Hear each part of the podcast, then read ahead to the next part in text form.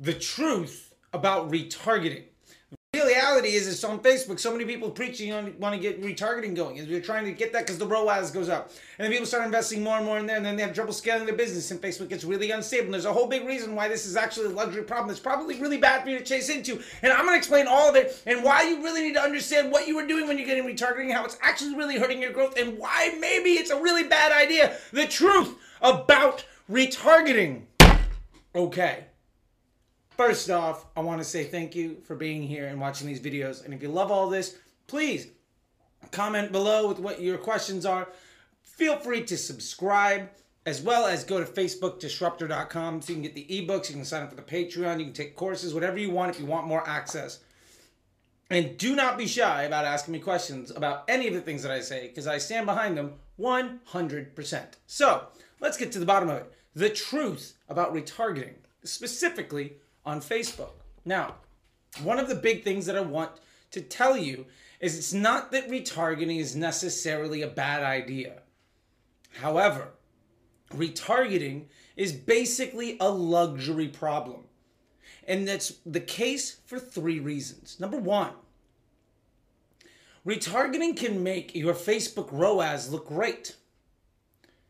But if you're running email or search or any other platform, the more you rely on Facebook retargeting, the more likely that every sale you make is actually taking credit for something else. So if you make a sale, Facebook might get credit, but your email team might, and your search might. Just because you're hitting that person repeatedly doesn't mean that that's the ad or the resource or the position that gets the person to take the click to get them across the finish line. So, number one reason why retargeting is a luxury problem is because if you have any sort of a multi-channel marketing approach, basically you're trying to lean into Facebook taking credit for more and more work.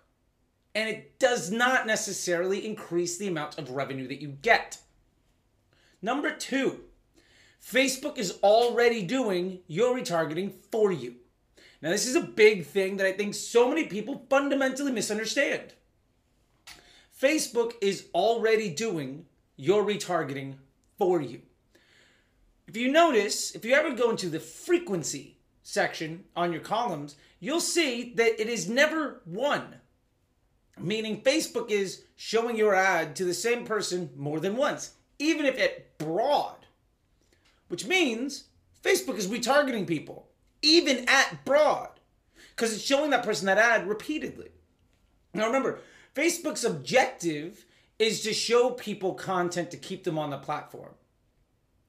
So their other objective is to also help you make sales based on the ads on the platform.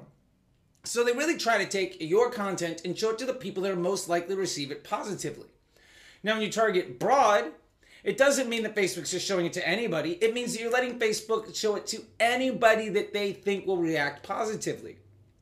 Now, between you and me, who do you think is going to react more positively? Somebody that has never ever heard of you from any day in their life, or the person that added to cart yesterday and is back online today? Fact is, that person that added to cart yesterday is in your broad audience right now, unless you exclude them.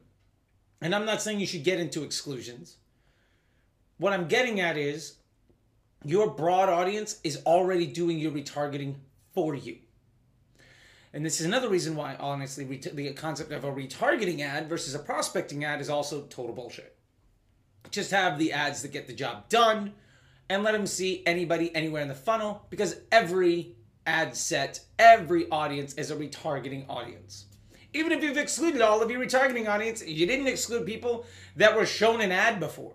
You can't do that.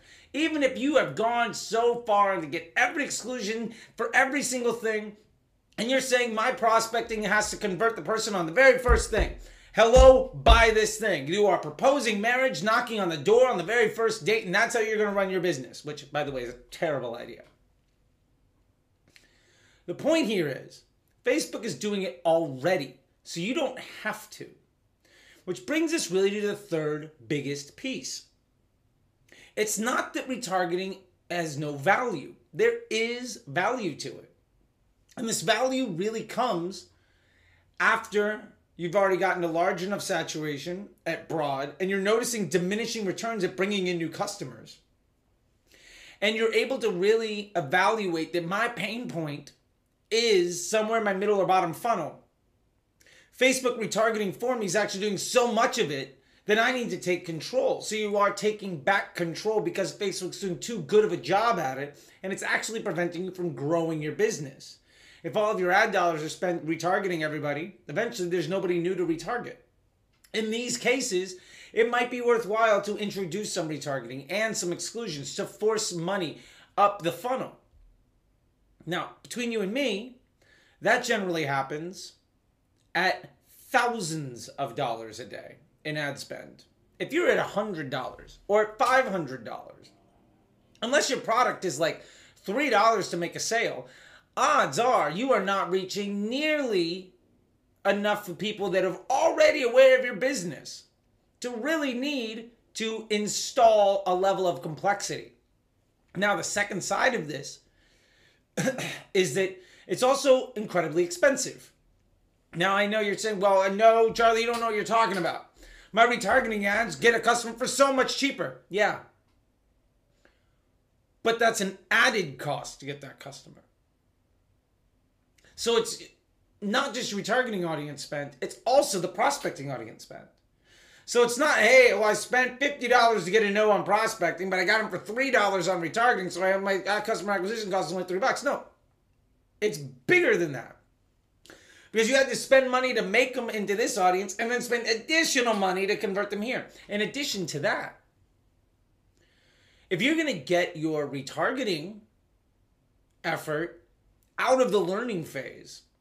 That's additional money. Now that's going to make your prospecting dumber because you're not able to give your prospecting or your broad full funnel campaigns the whole picture. So they're inherently seeing worse inventory at a lower level of data, which makes them dumber. So you're making the choice to make Facebook stupid.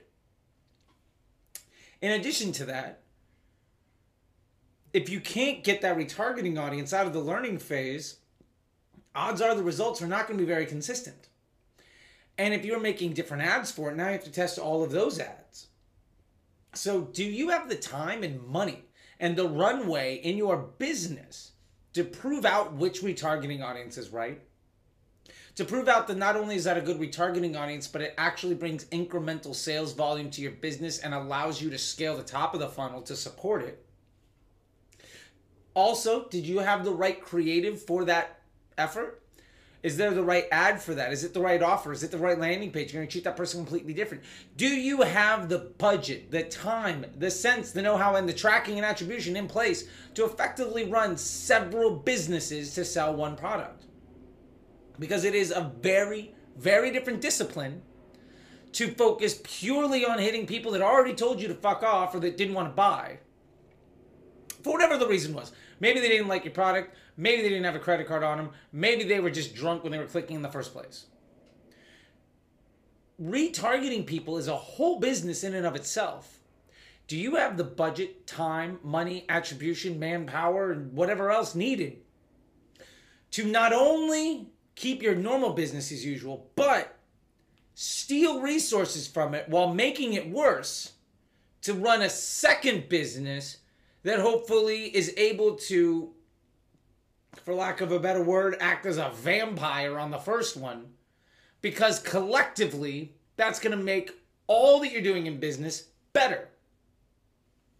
Now, the answer to this at some point in time is yes. Most businesses at scale can figure this out. But there's a big word there at scale.